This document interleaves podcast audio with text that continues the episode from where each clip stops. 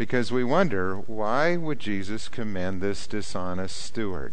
And yet, if you go to the next slide, Jesus wasn't commending his dishonesty, but he was making a point on this parable. Go ahead. The master commended the dishonest manager because he had acted shrewdly. For the people of this world are more shrewd in dealing with their own kind than are the people of the light. I tell you, use worldly wealth to gain friends for yourselves, so that when it is gone, you will be welcomed into eternal dwellings. You see, this dishonest manager was using his wealth, or his master's wealth in this case, for future gain, so that those individuals would welcome him into their homes or maybe provide a job for him or income in the future. And Jesus is saying, you know, the people of this world are more consistent in the use of their money than the people of the light are. And people in this world believe that this is all there is, so why not spend all you have? Well, who cares even if you go bankrupt? I mean, if this is all there is, and just use that money, use that wealth for today, because that's all that there is.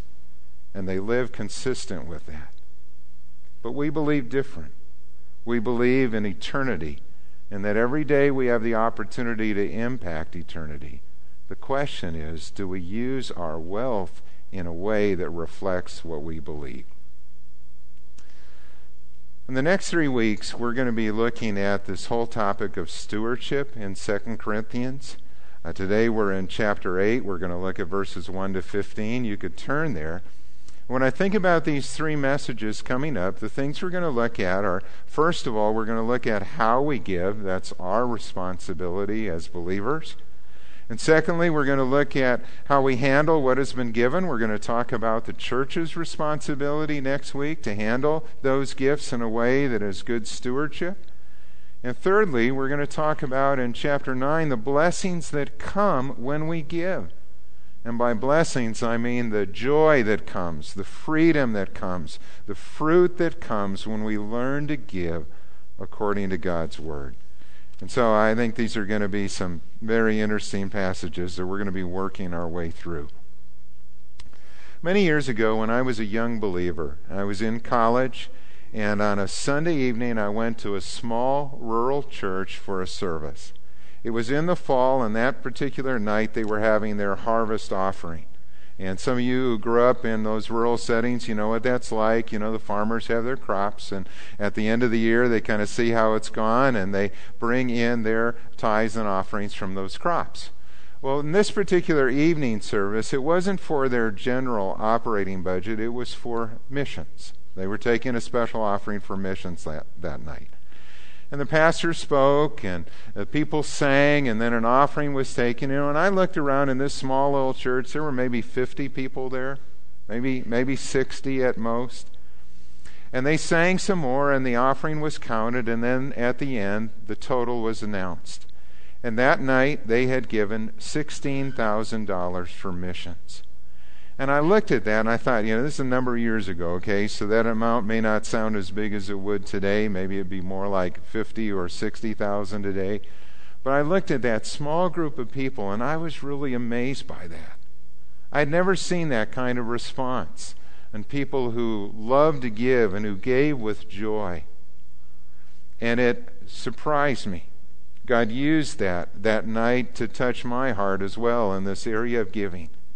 And I have seen it in every church since that truly loves the Lord. Where God is at work, people love to give.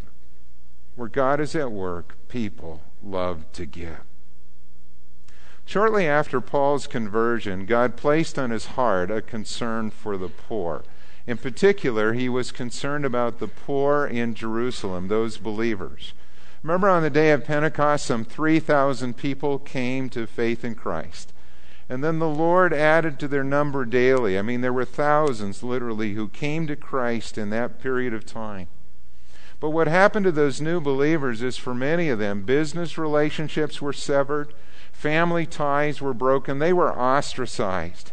They were no longer following the Jewish faith. They had come to believe that Jesus was the Messiah, and people took sides on that issue, and it divided people. And so here were these new believers that were now kind of outcasts. And in addition, a famine came through that part of the world that was very severe.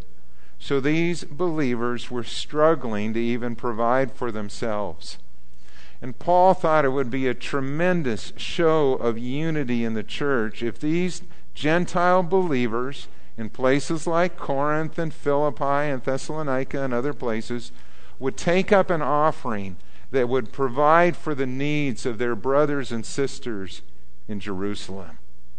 The Gentiles had benefited spiritually from their faith, and now it was time for them to give to meet the needs of their brothers and sisters in Christ.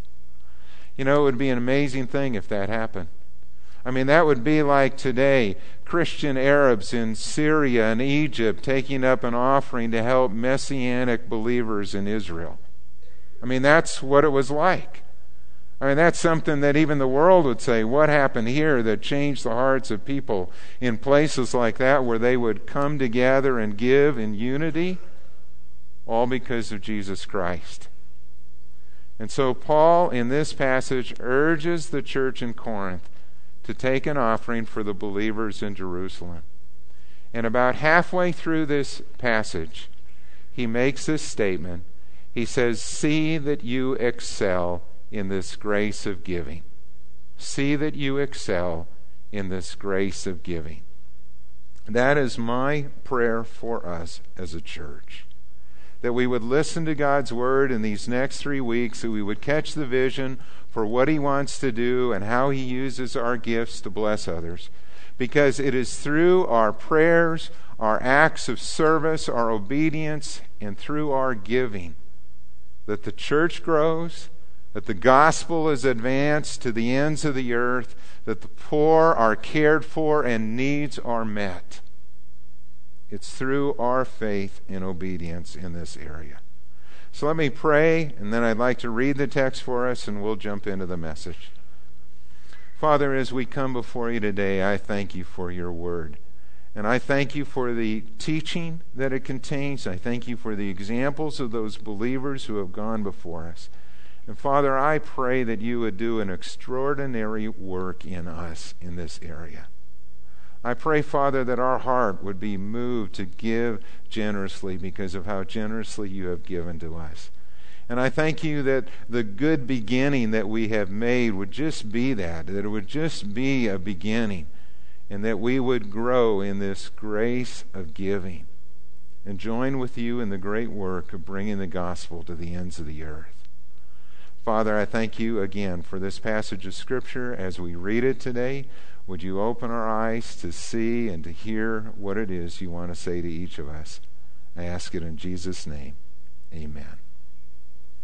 How do we excel in this grace of giving? How do we give with excellence? Well, let's listen to what Paul wrote here. I'm going to read uh, verses 1 to 7 as we begin, and then we'll continue with the story later. Paul writes, And now, brothers, we want you to know about the grace that God has given the Macedonian churches. Out of the most severe trial, their overflowing joy and their extreme poverty welled up in rich generosity. For I testify that they gave as much as they were able and even beyond their ability. Entirely on their own, they urgently pleaded with us for the privilege of sharing in this service to the saints. And they did not do as we expected, but they gave themselves first to the Lord and then to us in keeping with God's will. So we urge Titus, since he had earlier made a beginning, to bring also to completion this act of grace on your part. But just as you excel in everything, in faith, in speech, in knowledge, in complete earnestness, and in your love for us, see that you also excel in this grace of giving. Amen. How do we give with excellence? Number one, Giving is a response to the grace of God in our life. Giving is a response to the grace of God in our life.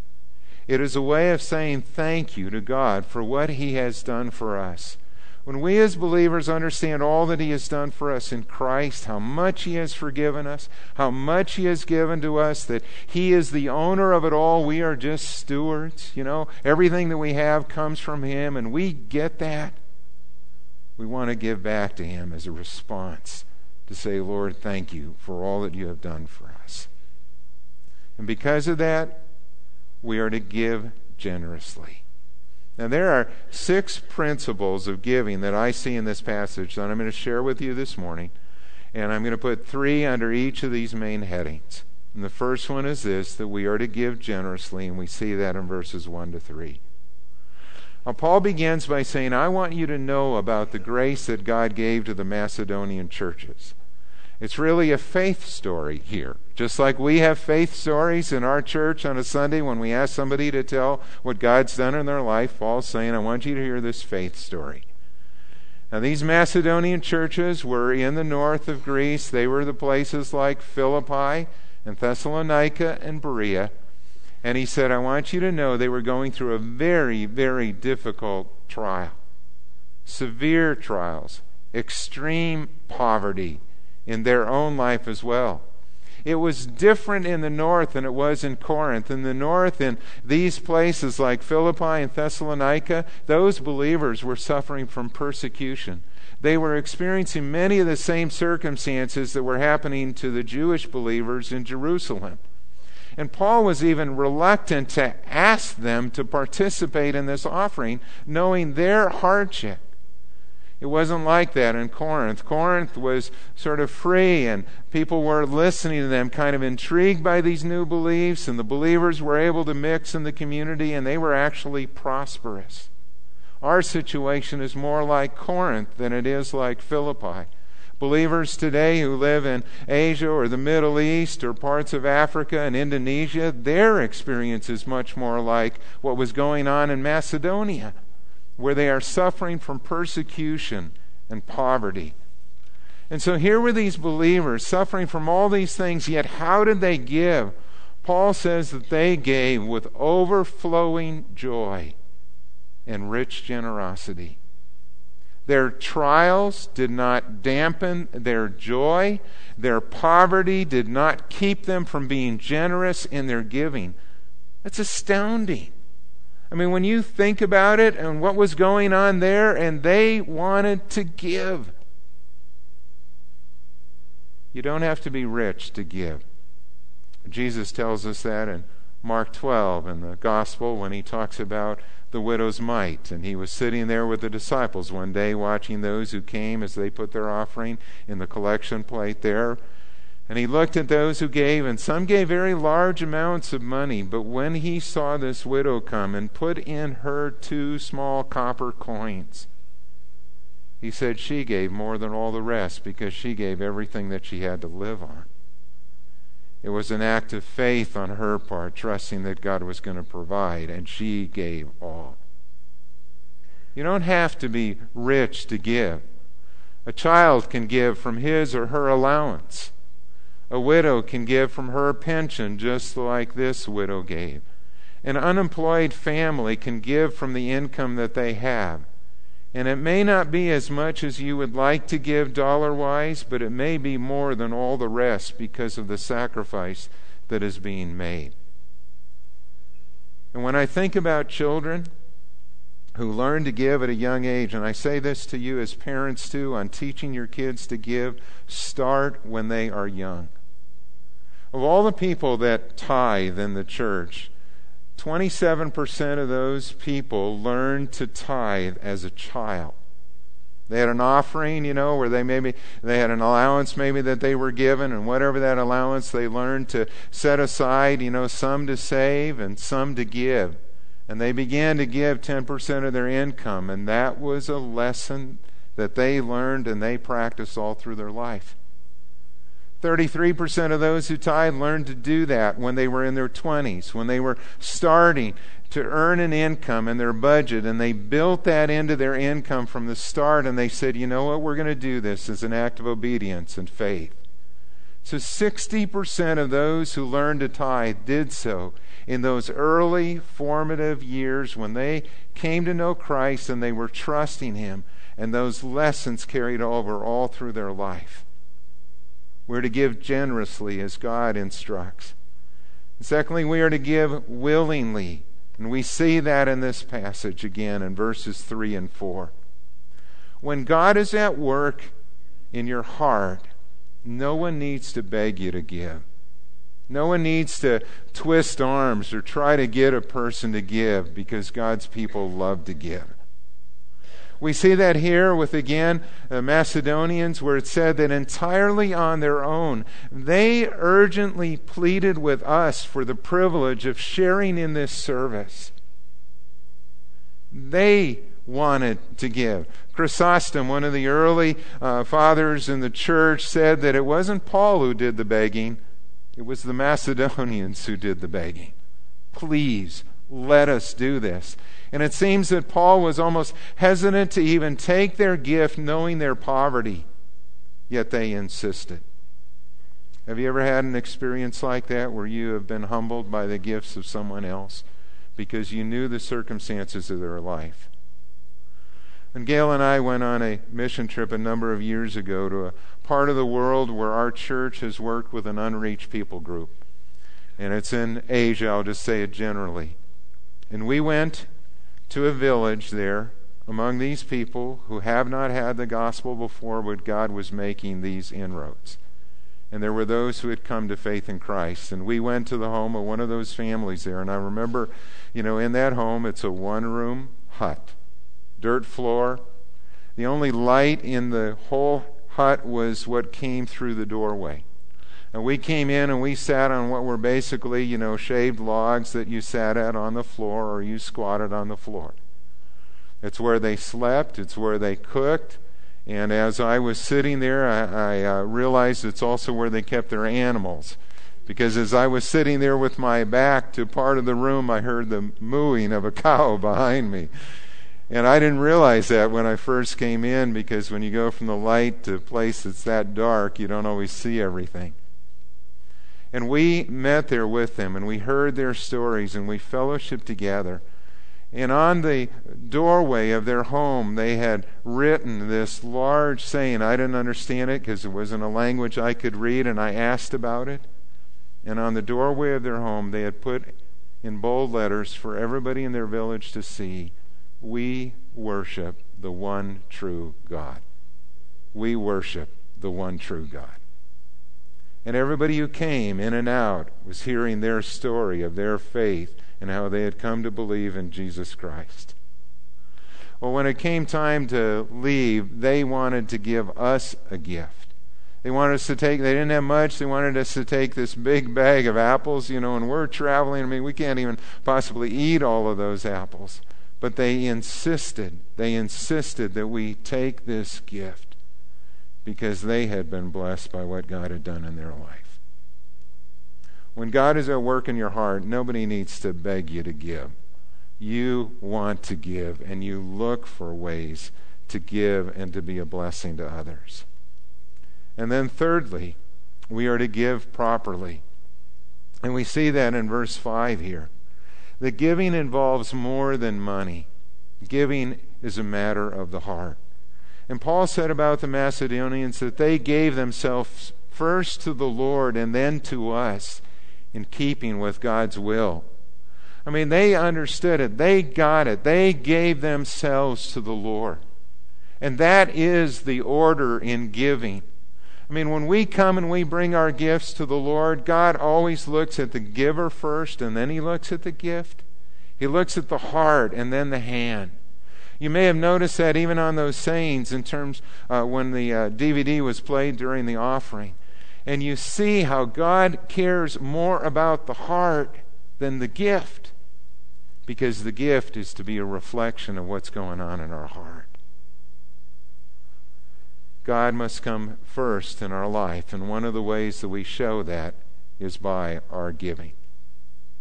Now, I want to give an illustration of this, and I asked for a volunteer this morning and I'd like to have uh, Eric Ginter come up. He's going to help me with this this morning. You can stand over on this side. I'm going to get a couple things up here. All right. I was looking for somebody who was hungry today, and here's an apple, Eric, and here's what I want you to do. I want you to take that apple and I want you to eat as much of it as you can. Okay, and you know, and you've seen those Disney movies where they have the poisoned apple. You don't have to worry about that. This one's good. Okay, all right. But this, go ahead, you can keep eating. And this apple represents our budget. Okay, it's like our income, all of our income. You can think of it as that way. And there's a lot of things that take a bite out of our budget. You know, there's food that we have to have, and so we go ahead. You can keep, you know, just munch that thing down. Right? And so we've got, you know, food that's a big item out of our budget. Uh, we've got to have a place to live, and so we need, you know, money for rent or a mortgage. Oh yeah, there's there's taxes, aren't there? There's all kinds of taxes that we uh, end up paying. It's not just our income taxes for federal and state, but it's the sales tax, or it's the tax that's on your vehicles, or the license plates, or all those kind of fees. They all take a bite out of our income. And then there's those personal items that we need: a haircut. I need things from the drugstore.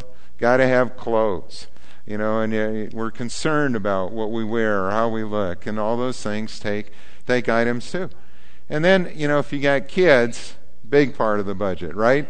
Kids, you know, and they eat a lot, and you know, we're we're kind of amazed. Gail and I are now in this empty nest phase where we're looking at it and realizing how much our boys did eat when they were home, and how different it is now. You know, as you you look at that. And so, um, you know, we have all of those personal items to take take care of things too, and you're doing great. You're doing great, you know. Yeah, I'll try not to make you laugh too much. No, and uh, and then you know we have vehicles that we need to operate. We have gas that we spend money for. The cost of maintaining those vehicles, the repairs on them, or the upkeep. Same thing on our homes. All of that takes money. All right, and you can go ahead, keep eating. Go ahead. Just just chow that thing down if you would. Well, here here's the deal. When when most of us think about giving, you know, kind of the way that many people approach giving is that they take everything out first. Go ahead, you can just keep eating it down to the core.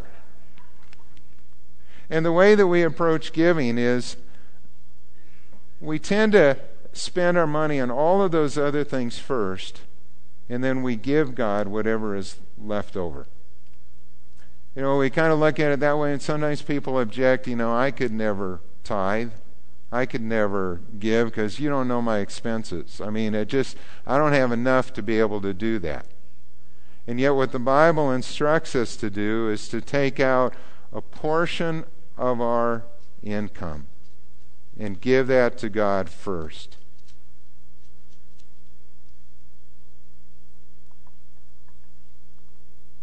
And so we take, and he says we're to take out a tithe and give that to him first. And when you look at this, and I think you get the point, Eric, you've done very well, and I'll just, I can take that now. But you can take, there are two different ways that you can give. You can give God the leftovers if there's anything left and say, okay, I'm going to do that. Or you can learn to give and say, you know what, I'm going to put God first and I'm going to take out that tithe and I'm going to choose to live on the rest of it, and you will be amazed at what God will do in your life and how He'll provide for you. When you think about that tithe and you look at the difference, you know, between what's kind of half eaten, would you want to give this as a gift to somebody? Or would you rather give them what is clean and pure and set apart for the Lord?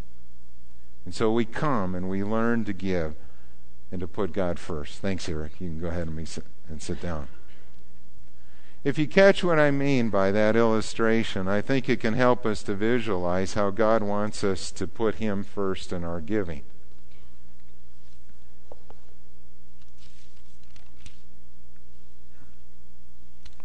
In Proverbs 3 9 and 10, the scripture says, Honor the Lord with your wealth with the first fruits of all your crops, and your barns will be filled with plenty.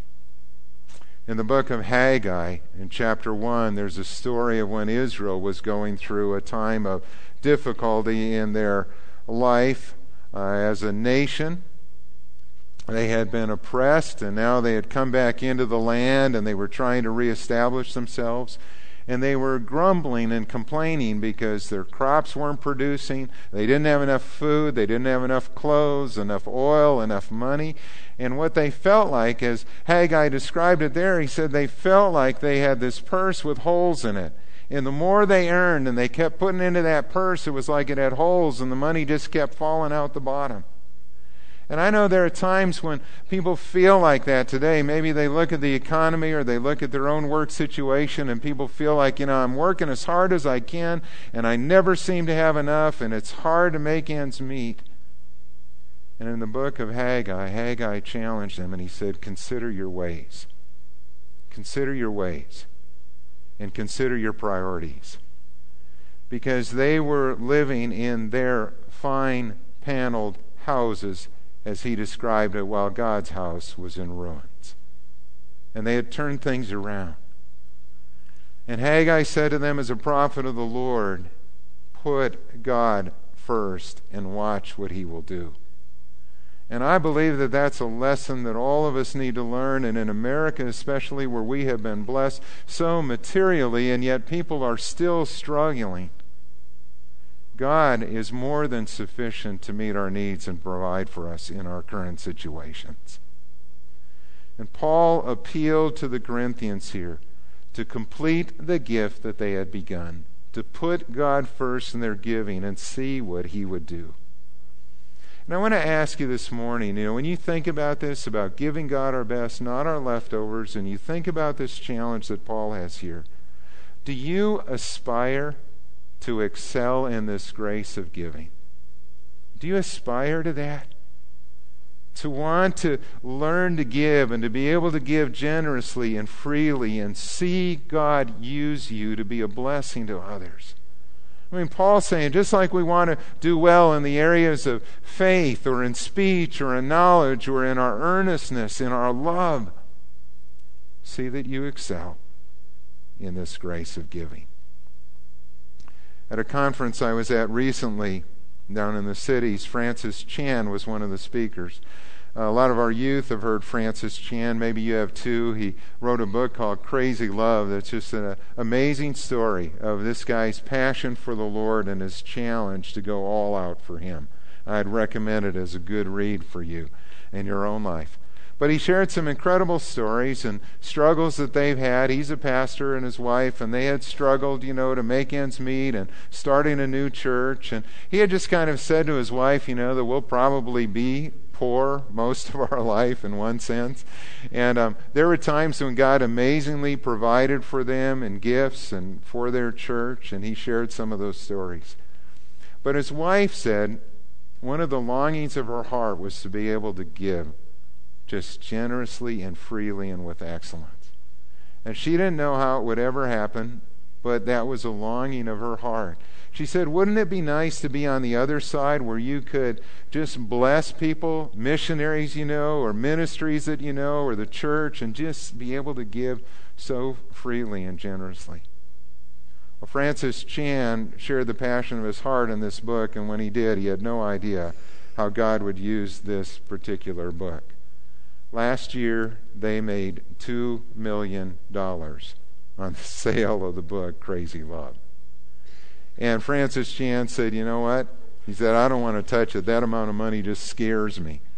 And they put it all into a foundation, and what his wife does is she writes checks and has been able to give freely and generously as God provided. More than they would ever have imagined. God is amazing when we step out in faith and trust Him. And we don't know the way that He may use us in the future, but it is a wonderful thing to desire to be a generous giver.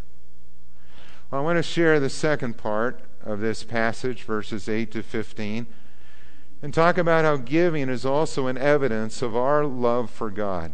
Let me read it for us. Paul said in verse 8, I am not commanding you but I want to test the sincerity of your love by comparing it with the earnestness of others. For you know the grace of our Lord Jesus Christ, that though he was rich, yet for your sakes he became poor, so that you through his poverty might become rich. And here is my advice about what is best for you in this matter. Last year, you were the first not only to give, but also to have the desire to do so. Now, finish the work so that your eager willingness to do it may be matched by your completion of it, according to your means. For if the willingness is there, the gift is acceptable according to what one has, not according to what he does not have. Our desire is not that others might be relieved while you are hard pressed, but that there might be equality. At the present time, your plenty will supply what they need, so that in turn their plenty will supply what you need and then there will be equality. As it is written, He who gathered much did not have too much, and he who gathered little did not have too little. Again, he is sharing these principles of giving, but he is telling us that giving is an evidence of our love for God. It is a proof that his love is at work in our heart and that we have been truly converted. If there is no desire to give, it casts doubt on a person's salvation. Now, that may seem like a pretty strong statement, but I'm not the only one making that statement. We find that in the scripture, and we find that in the writings of other pastors who have spoken on this. We find it most of all in the words of Jesus in Luke 19 1 to 9. Robert Murray M'Cheyne is a Scottish pastor of years ago, and he said this one day to his congregation. He said, I am concerned for the poor, but I am more concerned for you. I do not know what Christ will say to you in that great day, that day when we stand before the judgment seat of Christ. I fear that there are many in my hearing who may know well that they are not Christians because they do not love to give. To give largely and liberally, not grudgingly at all, requires a new heart. An old heart would rather part with its lifeblood than its money. Isn't that an interesting statement? A heart that's not been born again would rather part with its blood than with its money. But when one has been born again by the Spirit of God, and you get it, you long to give. And the example of that is the story in Luke 19 of Zacchaeus, this tax collector.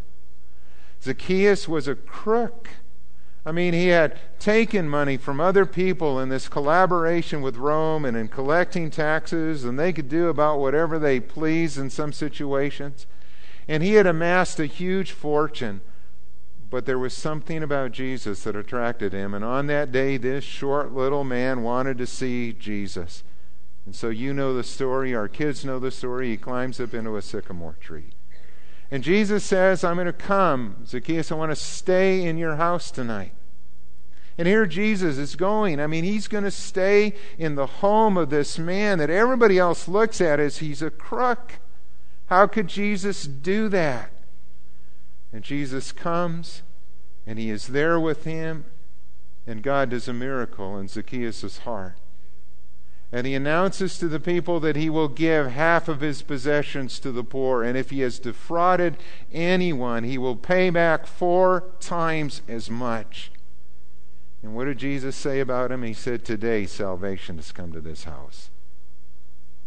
Salvation has come to this house the impossible happened that day. A rich man, a camel, went through the eye of a needle. Can you imagine today if in the news a Bernie Madoff, a Denny Hecker, a Tom Petters said, you know what? I'm going to give away half of everything that I have to the poor.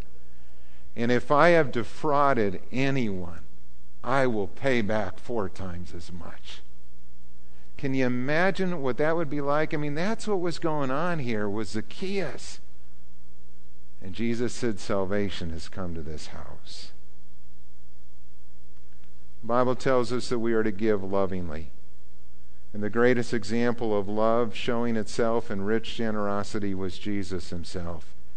And we see that in verses 8 and 9. And we see here how Paul says, You know the grace of the Lord Jesus Christ, that though he was rich, infinitely rich in his home in heaven, he chose to become poor for our sake, so that we through his poverty might become rich. He is the greatest example of that kind of generous love showing itself in giving. We are to give consistently we see that in verses 10 and 11, where again he talks about their intent. They had intended to give this gift, but because of the situation that had come up with Paul in Corinth, this collection had stopped, and now he tells them to follow through on that because follow through is important. It's not just the intention, it is the obedience to do it. And I know what that is like too. I'm very grateful that Gail and I had the privilege to live in a parachurch ministry or work in a parachurch ministry where we had to raise our financial support, and we know what it is like to depend upon the generosity of others to provide for your income. And I also know what it's like when people don't follow through on their giving. And when people say that they're going to give $50 a month and it never comes, or $100 a month and it never comes. And I know that there are circumstances where people can lose a job and that affects things. And those who are missionaries understand those kind of circumstances. The ones that are harder are when people are just, they make a commitment, but they don't follow through. Or they forget or they neglect. And so instead of giving monthly, they give maybe 10 times out of the year. And you can think about it from your point of view. If your employer thought, well, I'll just pay you 10 months out of the year, would that be a big deal to you? Would you feel that effect at all? Follow through is important. Regular, systematic giving is important. Paul talked about in 1 Corinthians 2 when he instructed them on taking this collection. He said this He urged them on the first day of every week, each one of you should set aside a sum of money in keeping with his income. Do it regularly, do it consistently. You will never give as God intends until you develop a habit of consistent giving in your life. And finally, and I know I'm running out of time, and so we're going to move along here. This, this passage teaches us that we are to give proportionately, each one as we are able. Don't give what you don't have. Don't give if it impoverishes you. But in verses 12 to 15, we see this principle of equality and reciprocity that we are to give as God has blessed us and give to help meet the needs of others. And so the Bible teaches this principle of tithing in the Old Testament. And for the New Testament believer, you know, this principle carries over. Where the tithe for a New Testament believer, though, is just a guide, it is a starting point. Because grace always exceeds the law. Grace always exceeds the law. I hope that you have picked up from this passage that giving is most of all a matter of the heart. That's where it all begins. It begins with a heart that has been converted and a heart that sees the grace of God and loves to give back to Him. When the heart is right, Giving's not a problem, it's not an issue. People look for ways to give. And so, how are we to give those six things again? Those principles that are taught here are to give generously, to give willingly, to give properly, giving ourselves first to the Lord, to give lovingly, consistently, proportionately. And the challenge for all of us is to see that we excel in this grace of giving. Well, I hope that you will take to heart what I've said today and what we're going to talk about over the next two weeks, the next couple Sundays following up on this. And that if, if this is an area in where you have never, ever tithe in your life or ever given consistency to the Lord, I'm going to challenge you to take that step and see what God will do in your life as you begin to give. And we're going to explain that more in the next couple of weeks, too. But I would encourage you to pray about it, to read this passage again, and to ask God to teach you how to give.